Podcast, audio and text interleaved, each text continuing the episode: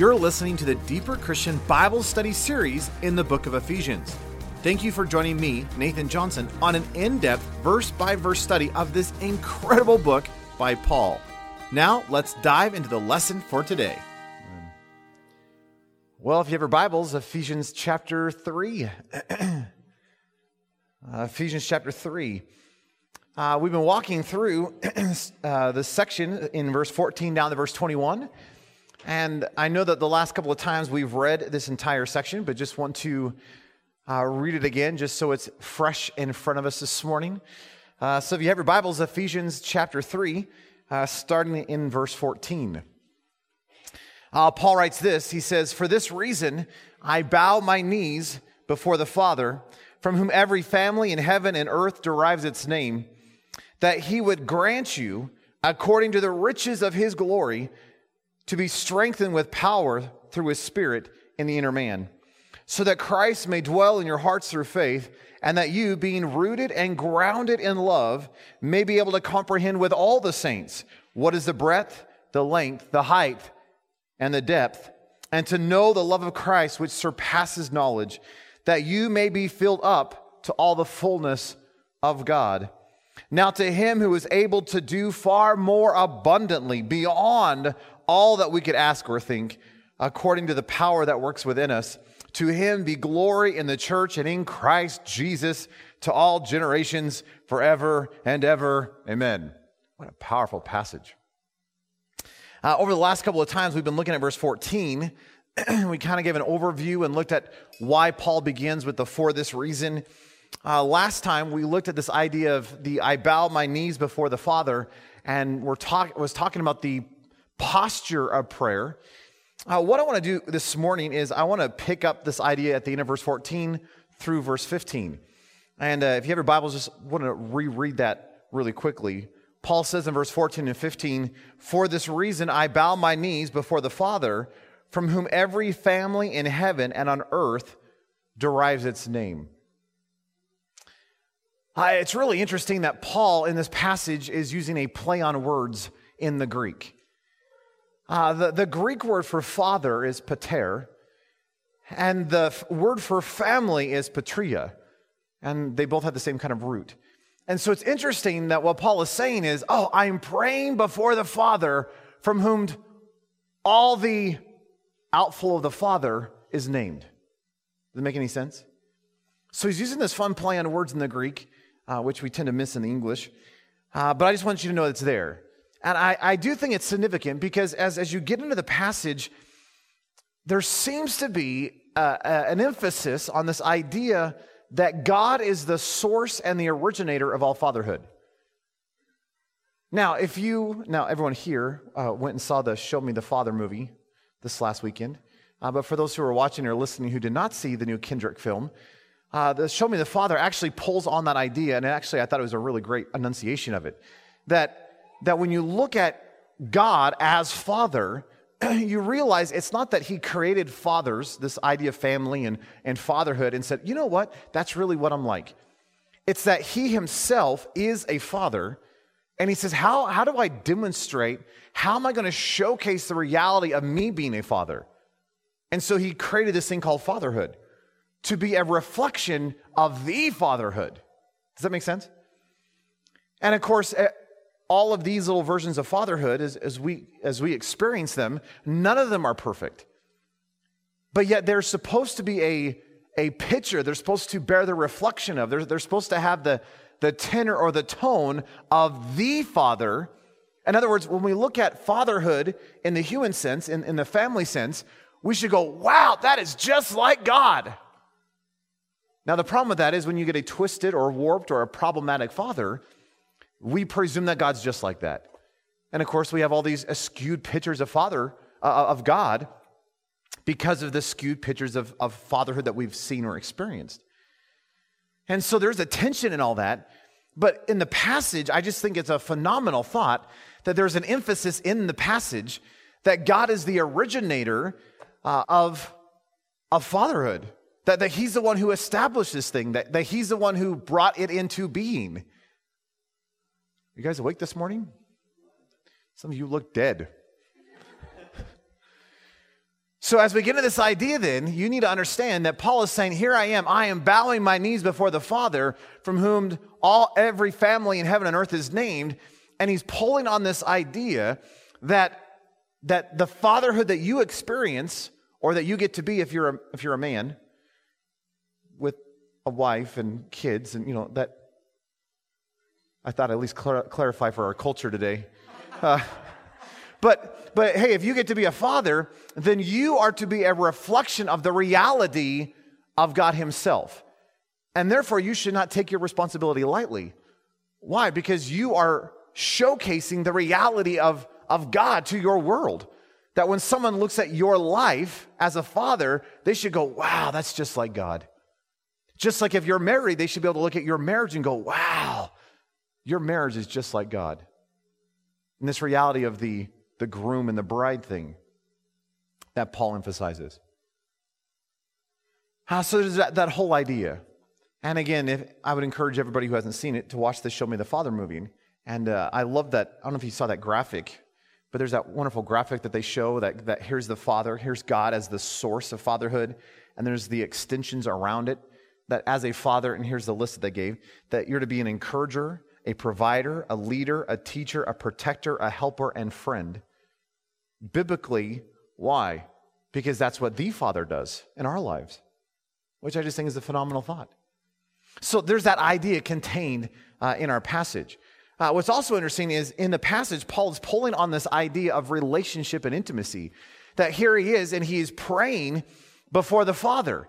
And, and you understand that in the Old Testament, uh, God was distant, he was out there somewhere.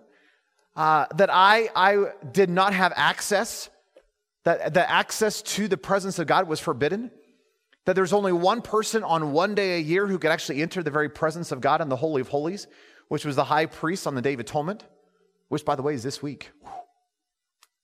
It's exciting. Uh, but hey, uh, the high priest on the Day of Atonement would enter into the Holy of Holies. He's the only one who had direct access to the very presence of God, but that was only once a year.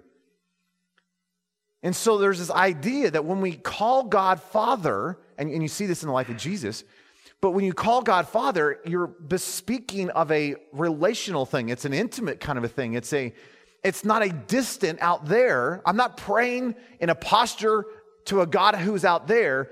Paul says, I am praying in a posture of relationship and intimacy with a God who now indwells my life here.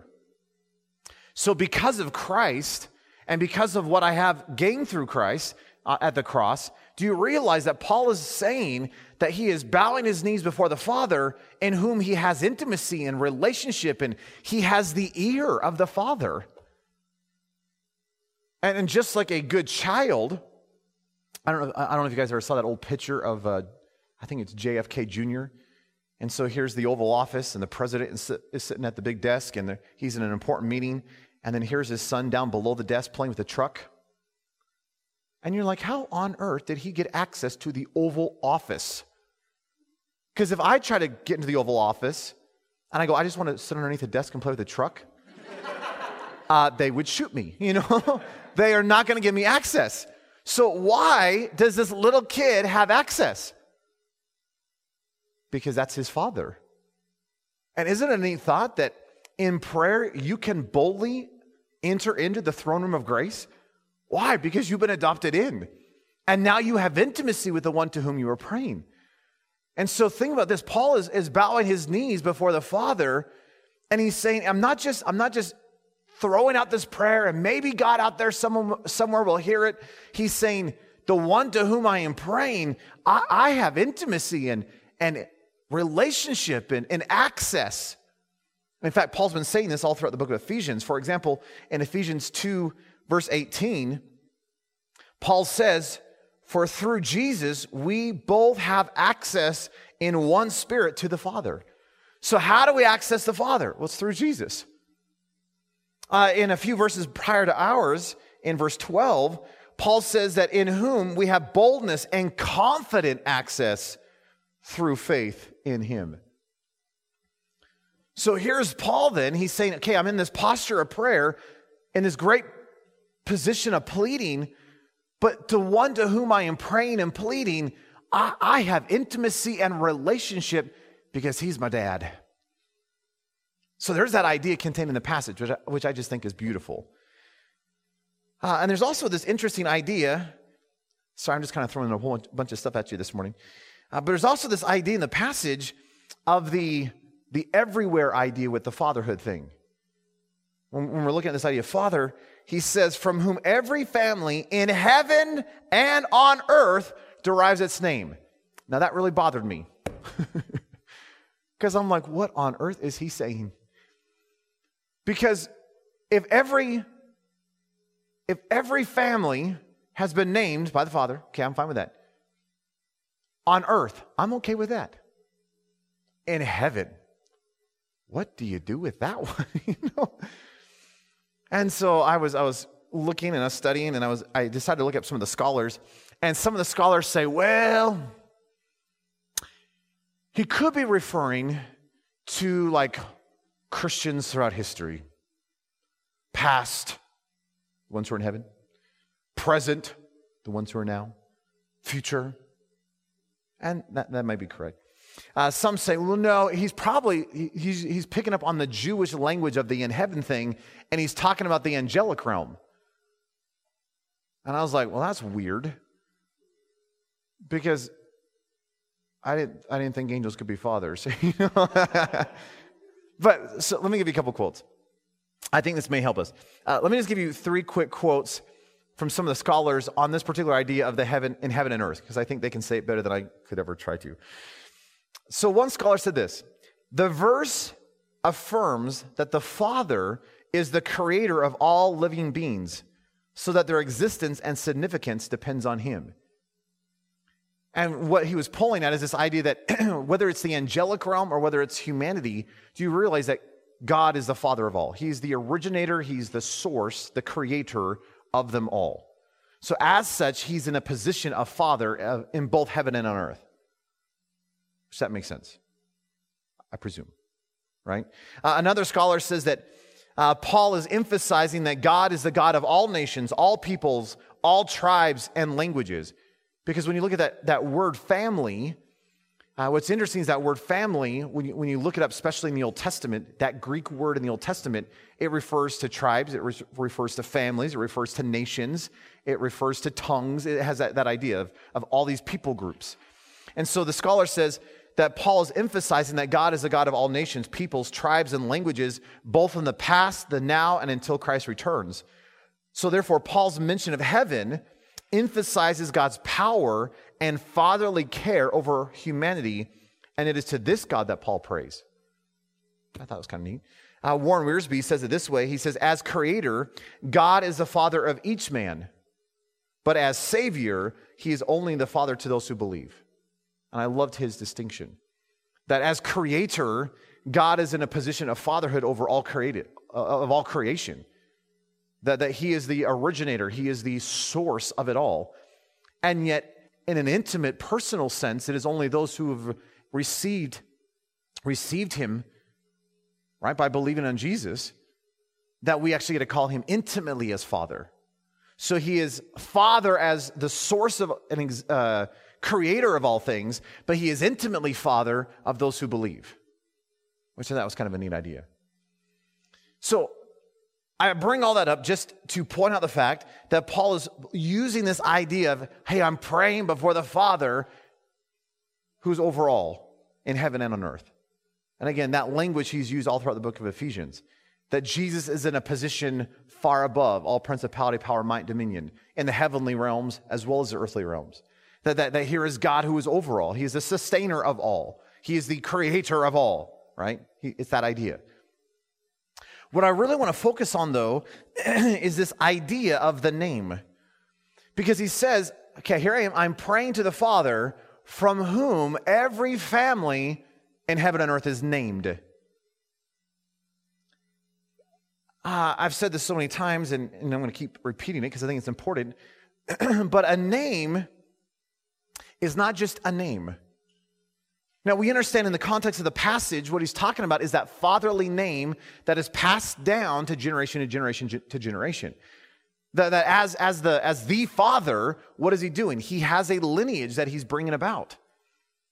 That he is the source of it all and that, that he is, he's giving his name. But again, a name is not just a name. So, you know, we have kids today and we, so we call them Bob and Joseph and Josephine and Jaquita and Bertha and whatever it is that you want to name your kids, right? So we have these great names to name our kids. And there's nothing wrong with that. But biblically, when you named a kid, it wasn't just a name. The name was symbolic of something. The name was a picture of character. A name was a picture of nature. Uh, the name was a picture of the inner life stuff. The name was a picture of identity. So when you are blessing a child with a name, in one sense, you are pronouncing an identity upon that child. So names are really significant. And of course, I've used the example, which I absolutely love, is the, uh, the name Job or Job, right? Because the J is not in the Hebrew, so it'd be Job. And uh, the name Job, Job, means hated and despised, which I think is hilarious. Because what parent has the gall and the gumption to look at their little child? Gucci, Gucci, goo. What do we call it? Hated and despised. you know, that is miserable. Uh, you have names like Jesus, right? The name Yeshua, Jesus, means Jehovah or Yahweh saves. Yahweh is salvation, which is what Jesus is. That's his identity. What is Jesus? He is salvation itself. He doesn't merely bring salvation, that's true, but he is salvation itself. That's his identity. You, ha- you have names like one of my favorites, Nathan. and I may be biased, but I like the name Nathan. Why? Because it means a gift from God. Amen. Amen. Uh, there's that. There's that great. Uh, uh, there's that great name in Scripture, Nabal, and uh, I, I, love this. This is uh, 1 Samuel 25, 25, and of course it's the whole you know David and Abigail thing. And she comes to David because he's, he's about, he's angry because they, didn't, they weren't hospitable and Nabal's just being a jerk. And uh, his wife comes out and goes, Please do not let my Lord, speaking of David, pay attention to this worthless man. She's speaking about her husband. she says, Please don't pay attention to this worthless man, Nabal. For as his name is, so he is. So think about this. She runs up to David and she goes, Look, look, look, please, please ignore the fact that my husband is doing what he's doing. He's worthless. He's a fool. In fact, she goes on and says, Nabal is his name, and folly is with him.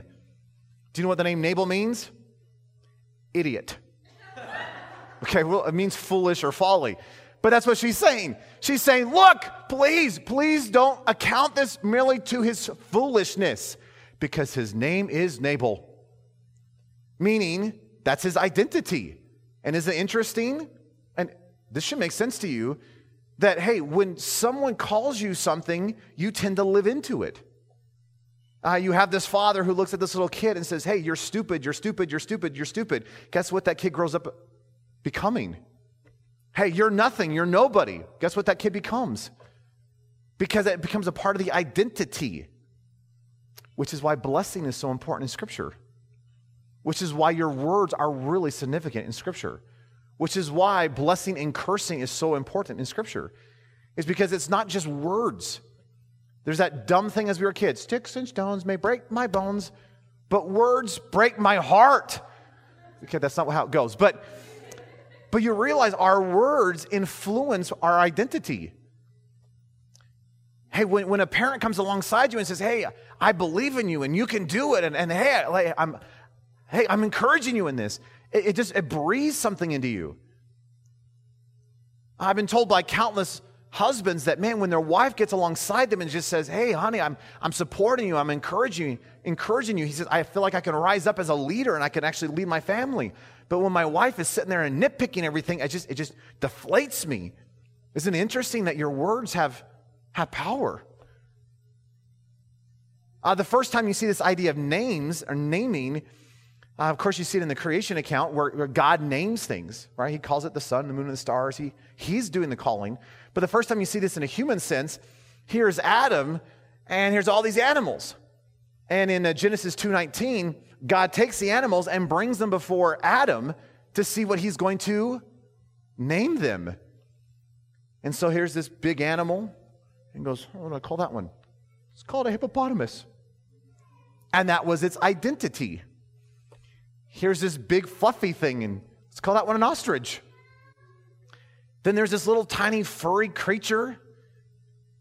And the moment that it saw Adam, it just got excited and its tail was wagging and got, it just started and uh, runs up to Adam and Adam goes, Woo! I'm going to call you a, yeah, dog.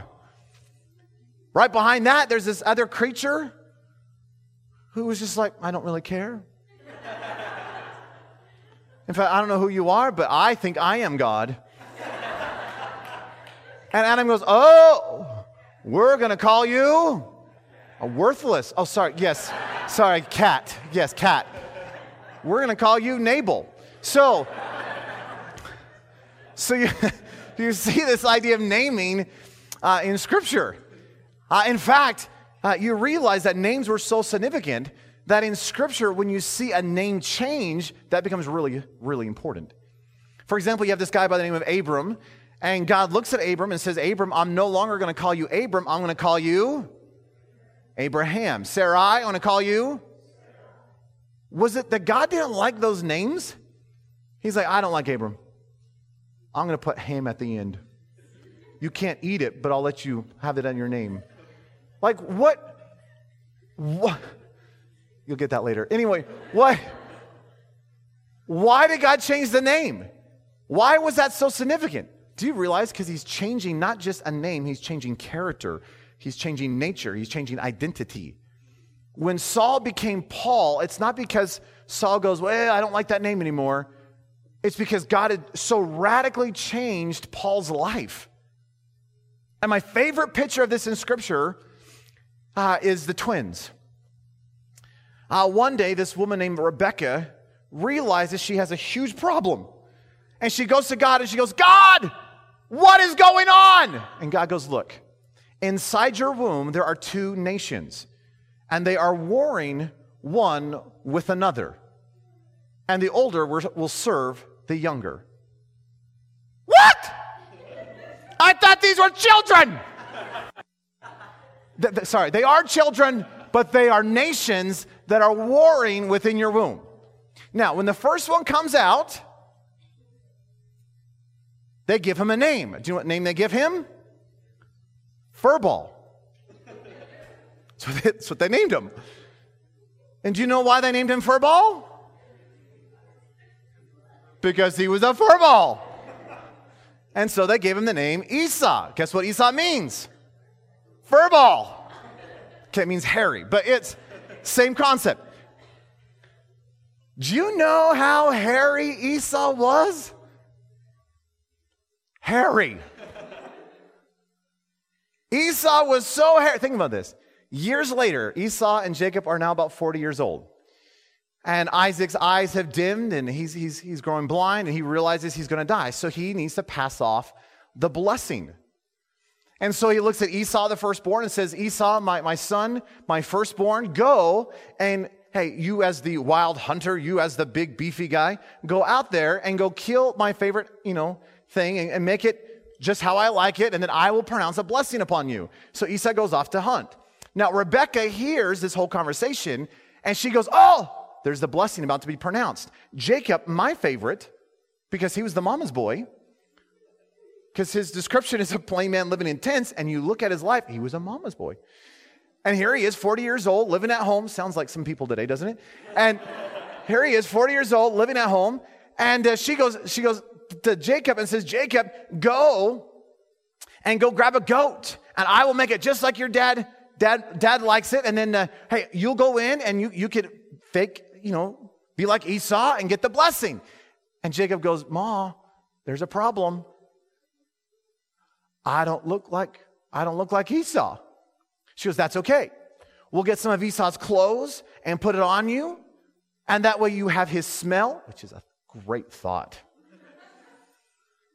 Uh, you, you may have to change your voice a little bit, but hey, you know, you can do this. And he goes, Mom, you don't understand. If I go into dad and dad realizes it is me, he will give me a curse, not a blessing. And you've seen Esau. He lives up to his name. And so if dad brings me over and he, and he just touches anything, he'll go, mm hmm. And he'll know I'm Jacob. Do you know what Jacob means? A lying, deceiving manipulator. And so, how are we going to pull this off? His mom goes, Don't worry about it. Just go get the goat. So she, he gets the goat, she makes the meal, he gets the clothes, and before he goes in, she takes the goat skin and puts it on his arms and on upon his neck. And so here's, here's Jacob. He goes into his dad, who's blind, and goes, Hi. Hi, Dad. And Isaac says, uh, Who are you? Esau. And he says, Okay, come here. And so Jacob draws near, and of course, well, that smells like Esau. And it says that Isaac put his hand on the arm of Jacob and goes, It's my son! Have you ever seen a goat? Goats are hairy. So, how hairy was Esau? Apparently, hairy, which is nasty. So when Rebecca was giving birth and Esau was being born, he comes out and they go, Oh, what is it? What are we going to call it? How about we call it furball? So they gave him the name Furball. Now, when his brother Jacob was coming out, it says that he was holding on to the heel of his brother. Now, I cannot prove this biblically, but my personal opinion is is that it wasn't that he was trying to hold on to his brother's ankle. It's just the fact that Esau was so hairy, he was caught in the hair and was being dragged out. but I, I, can't, I can't prove it. I just, it's just a guess. And so here, here's Jacob, and he's being pulled out, or he's holding on to the heel of his brother. And so when he comes out, what name do they give him? Jacob, which means what? A heel grabber, a lying, deceiving manipulator. Isn't it interesting that you look at the life of Jacob? Guess what he became? A lying, deceiving manipulator. So it's really important then on the night when Jacob begins to wrestle with God, right? It's an angel, but we learn later it's actually God. And in the morning, Jacob says, Hey, I will not let you go until you bless me. And God looks at Jacob and says, No longer am I going to call you Jacob, the lying, deceiving manipulator. I am now going to call you Israel which means the Prince of God or the one who wrestles, the one who travails. God says, Hey, I'm changing your identity. From this point forward, you're no longer going to be that manipulating, deceiving, lying, heel grabbing Jacob that you've always been. I am changing your identity. Names are important.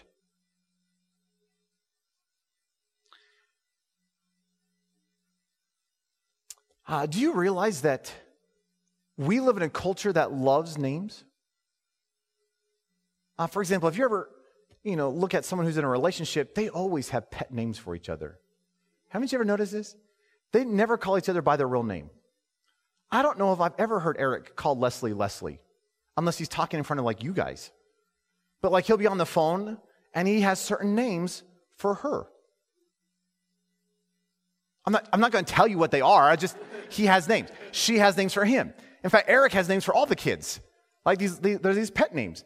But ha- haven't you ever looked at a, uh, this couple who's in a relationship? They just they have these names like darling, Pookie, sweetie. Uh, here, here's a here's a list I found. Uh, muffin, pumpkin, cupcake, snickerdoodle, honey, sweetheart, sweetie. Why are most of these food? you, you realize that you realize that we have these pet names. They're not just names. It's an identity thing. I love the fact in Revelation chapter 2, verse 17, uh, in one of the letters to the churches, Jesus is speaking, and he, and he says this listen to this. Uh, he says, To him who overcomes, to him I will give some of the hidden manna, and I will give him a white stone and a new name written on that stone, which no one knows but he who receives it. Do you realize that God has a special name for you? Yeah, it's like he has a pet name for you. That just like someone who's in close relationship has a special name for that other person. You know, like if you, if you have like best friends, a lot of times you, have, you make up names for each other. Like I, I had a best friend and I always called him Broski. I never used his real name. It was, hey, bro. Hey, Broski. Right? Because it was, it was, a, it was a, a term of, of endearment. It's, it's, hey, you are my friend. It's like, you're not just someone, you're like, hey, we're buddies. It's, it's that kind of an idea. You, you realize that God has a special name for you. Why? Because he's in relationship with you. And when you are, are in relationship with God, yes, he knows your name, but it's like he has a special name just for you. Now, I don't know when that's going to be revealed. My guess is probably in eternity. But I've always wondered, it's like, wouldn't it be amazing if I could get so tight with Jesus this side of heaven that somehow I could just begin to hear him whisper my special name that nobody else knows? And like, this is his special name for me. Wouldn't that be amazing? Because I'm in relationship. Names are important. Oh, we all gather together in, a, in a chapel like this, and, and over, over here is this young, strapping looking guy, and over here is this lovely looking thing. You know what we're in the middle of? Right? A funeral, right? Which is why he wears black. And uh, yeah, it's a funeral, isn't it? Because in a wedding ceremony, the groom looks at the bride and says, Oh, I love you. And uh, I'm going to give up the rights to myself. And from this point forward, this is not going to be about me. This is not going to be about, about my wants or my dreams or my pleasure or my desires or my whatever. I'm going to die to myself. I'm going to live for you. And she goes, Oh, that's such a great idea. Uh, yeah, I love you too. But you know what I'm going to do? I'm going to die to myself and I'm going to give up the rights to myself and my dreams and my wants and my pleasure and my desire, and I'm going to live for you. Now, isn't it interesting that by dying to themselves and living to the other person, both of them have their dreams fulfilled, both of them have their needs met, both of them receive pleasure, both of them, but it's not out of, well, I demand, I deserve, I get. There's none of that in marriage. So, supposed to be. This is not, well, I did 50%, you better do 50%. Where is that biblically? This is, I will give 100% even if you give zero. This is, hey, I'm going to die to myself. I'm going to die to, my desires. I'm going to die. This is not about me. This is about you. And I'm going to die to myself and live for you. And what's amazing is when both people do that, that's a beautiful reflection of Jesus and the church. Which is why your marriage is supposed to be a demonstration, a reflection of Christ and the church. Because this is not about you. This is not about what you can get. This is not about your dreams. This is not about your pleasure. This is not about your whatever. This is about you dying to yourself and living onto somebody else. Does that make sense? Now, isn't it interesting that in the wedding ceremony, the woman takes it a step farther? She says, Hey, not only am I going to die to myself and, and, and die to my wants and my dreams and my pleasure and my, all that kind of stuff, and I'm going to live for you and your wants and your dreams and your pleasure and your, and hey, I'm going to serve you and I'm going to wash your feet. And of course, he says the same thing back to her. But she says, I'm going to take it one step further. I am going to take my name and set my name aside. And I am going to take on your name. which is not just a name, it's a reputation, it's a nature, it's a character, it's an identity kind of a thing. And she says, Hey, if, if, if people loved you, they're going to love me too. Hey, if they despised you and they hated you, they're going to despise and hate me too. Why? Because we're coming together. And I'm going to be known by your name. And she takes on his name. Isn't that beautiful? Do you realize that we as believers are the ones who bear his name? You are known as a Christian, which is what? One who bears his name, which is not just a name, it's a character, it's a, it's a nature thing, it's, a, it's an identity kind of a thing. Does that make any sense to you? And you, you see this all over Scripture. For, for example, in Genesis chapter 1, here is God who creates Adam and Eve in his own image. And what was humanity supposed to be? They were supposed to be a reflection of the image of God. So that when the world looked upon Adam and Eve, they were to see God Himself. They are not God. They are not God. But they're to reflect God. As Ian Thomas would say, Here's an invisible God who creates a visible physical world. And how on earth is a physical, visible world going to see an invisible God? Well, the invisible God creates a physical, visible man to show the physical, visible world an invisible God. Does that make sense to you? So when the physical, visible world sees the physical, visible you, they are to see the invisible God being demonstrated through you. Why? Because you're the image bearer. You are not the image. You are the you are like the moon that is reflecting the light of the sun. You, you are the mirror that is reflecting back the image. You are not the image, but you are the reflection of the image.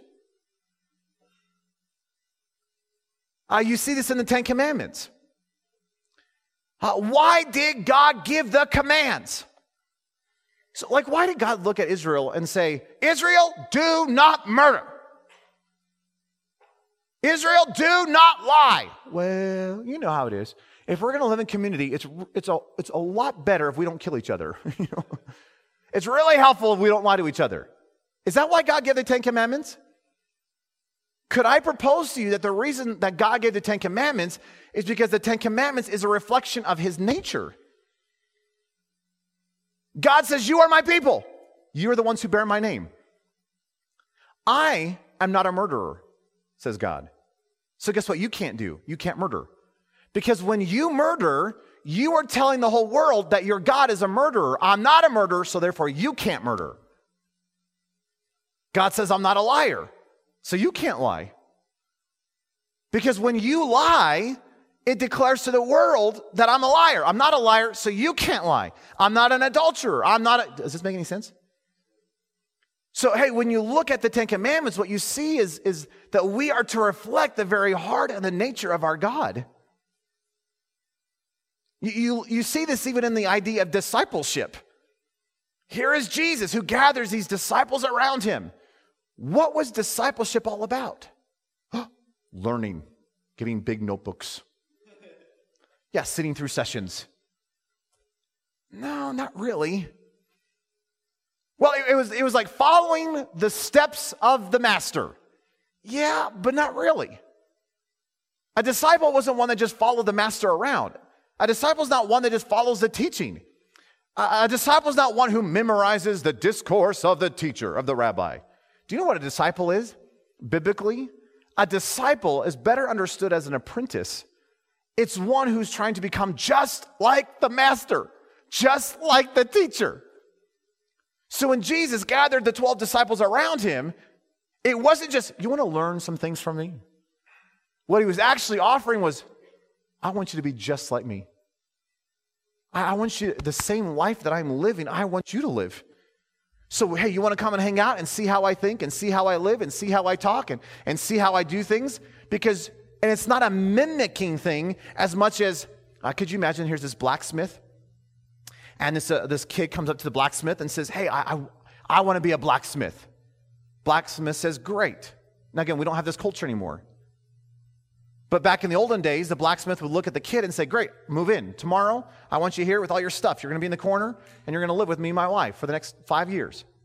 No, no, no, no. C- could I just show up like nine to five and you can teach me a couple things? And the blacksmith says, That's not going to work. You'll never become a blacksmith.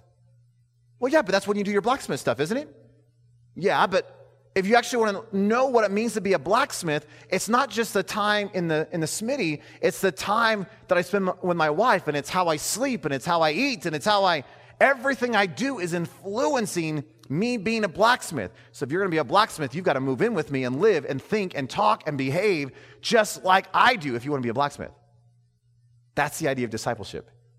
That discipleship is not just teaching, it's not just following the rules, it's not just big notebooks, it's not just sitting through sessions. What is discipleship? Being just like the master. See, you're, you are to reflect him. That when the world looks at you, they should go, Wow, you're a disciple. Why? You look just like Jesus.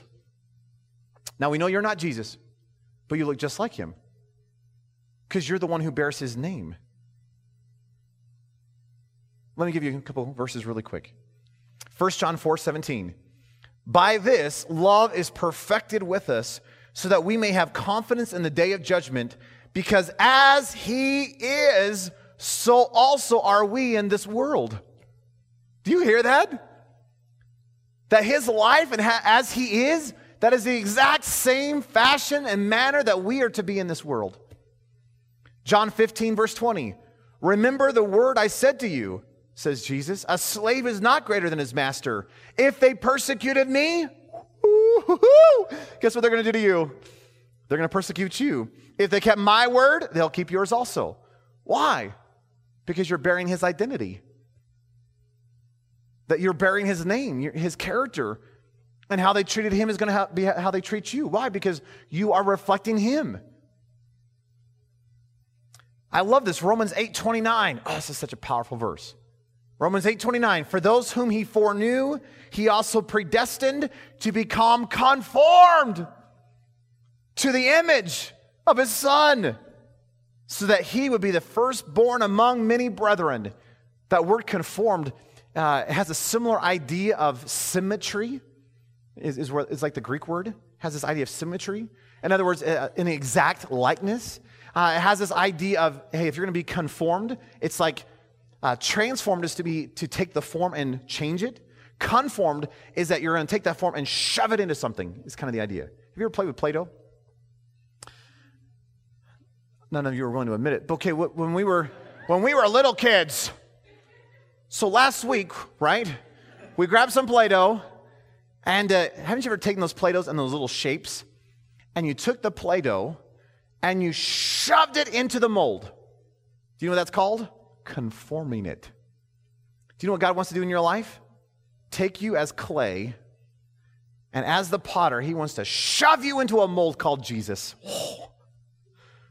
And anything that doesn't match that mold has to, has to leave, has to fall away, has to be cut off. And what does your life look like? Jesus. Now, you're not Jesus. Praise the Lord. But we're not only filled with the Spirit, but He is conforming us, He's sanctifying us, He's shoving us into a mold called Jesus so that your life looks like Him because you bear His name. Well, I don't, I don't want to be conformed. Then don't bear His name. Don't be a Christian. Because if you're a Christian, He's going to shove you into a mold called Jesus so that you start to think like and act like and talk like and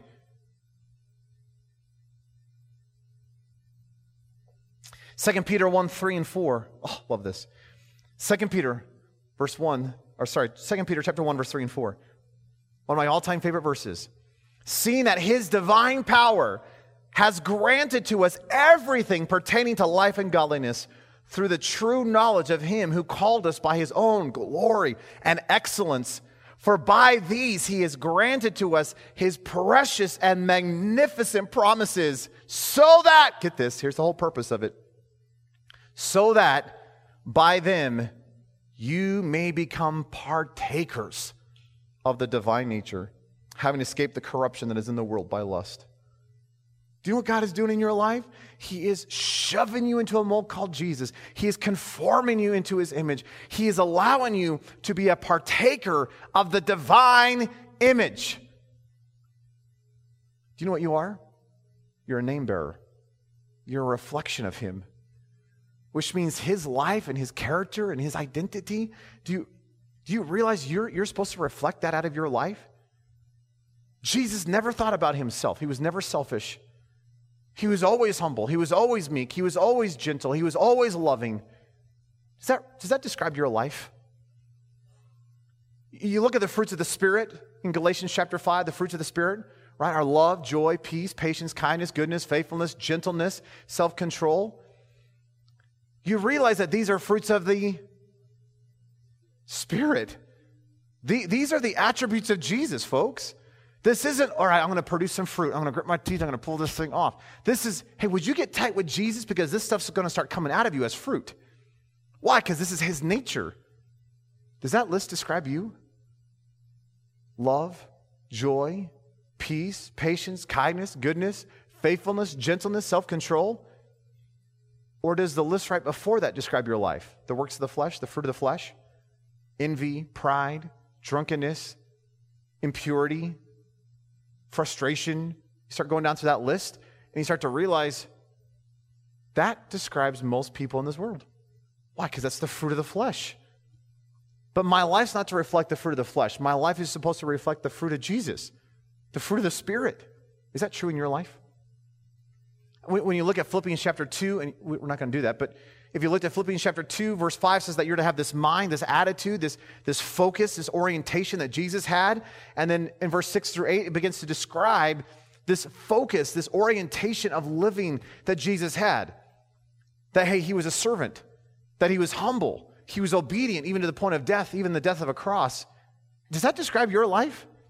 That if your life is going to reflect Jesus, do you realize that you're going to have to be humble? That you can't be selfish and self focused. That, that, that, you are going to have to stoop and be obedient and submissive to the will of the Father. Does that describe you? Think about what Paul's saying here. He's saying, I am bowing my knees to the Father from whom we all derive our name. And yeah, it's in the context of fatherhood, but isn't it interesting that, that all of us as believers are to be the bearers of the name of Jesus. We are all Christians. We are to bear the character and the nature, the identity of our God. You don't become God. So please don't get that confused. So you don't become God.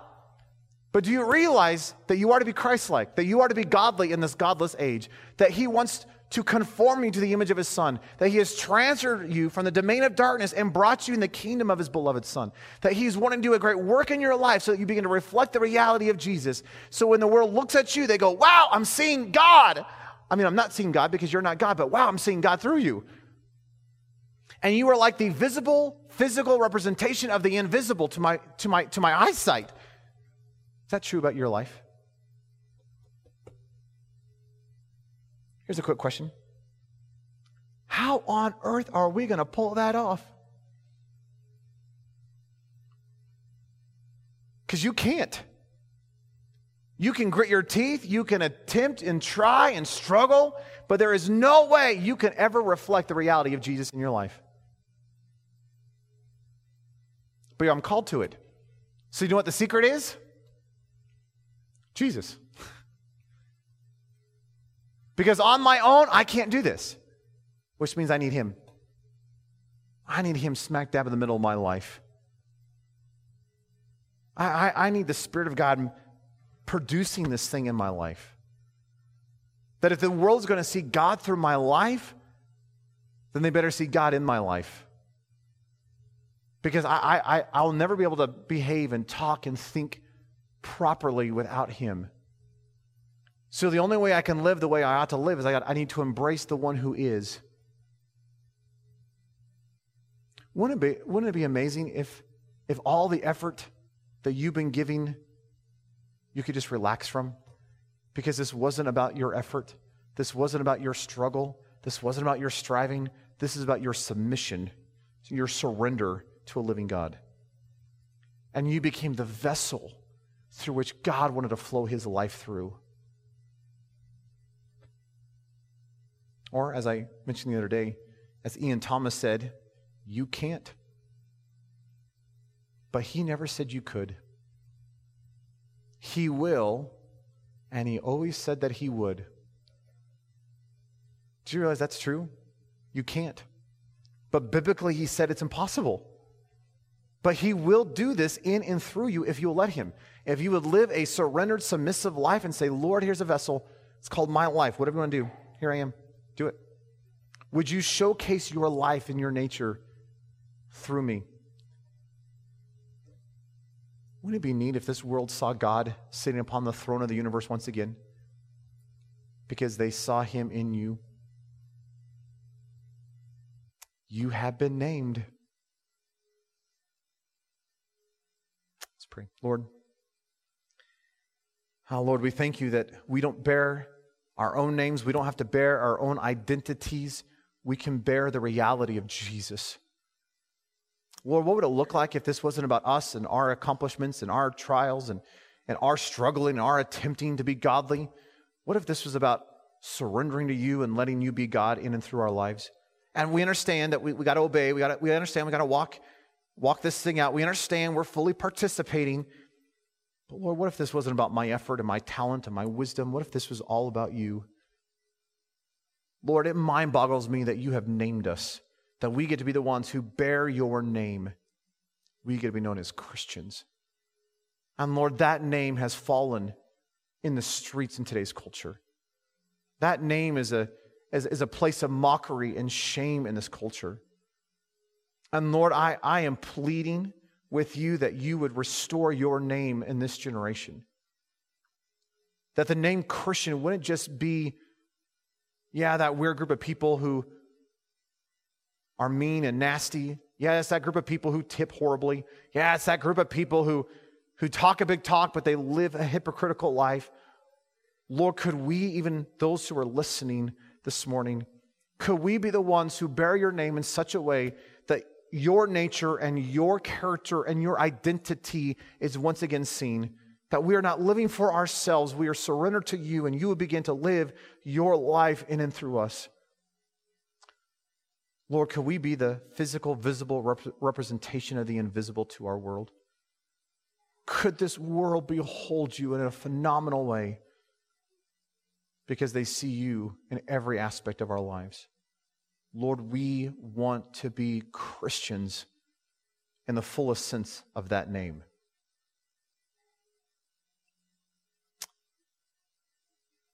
Love you, Jesus. Thank you for that opportunity. Just give you the praise and the glory. In your precious name we pray. Amen. Thank you for listening to this study from the book of Ephesians with Nathan Johnson. If you would like additional resources to help you build your life around Jesus, I encourage you to check out my website at deeperchristian.com. This podcast is the audio version taken from my video series in Ephesians. And if you'd like to view the video version of this study, you can do so by going to deeperchristian.com forward slash Ephesians. No, I am cheering you on as you build your life around and upon Jesus Christ. See you next time.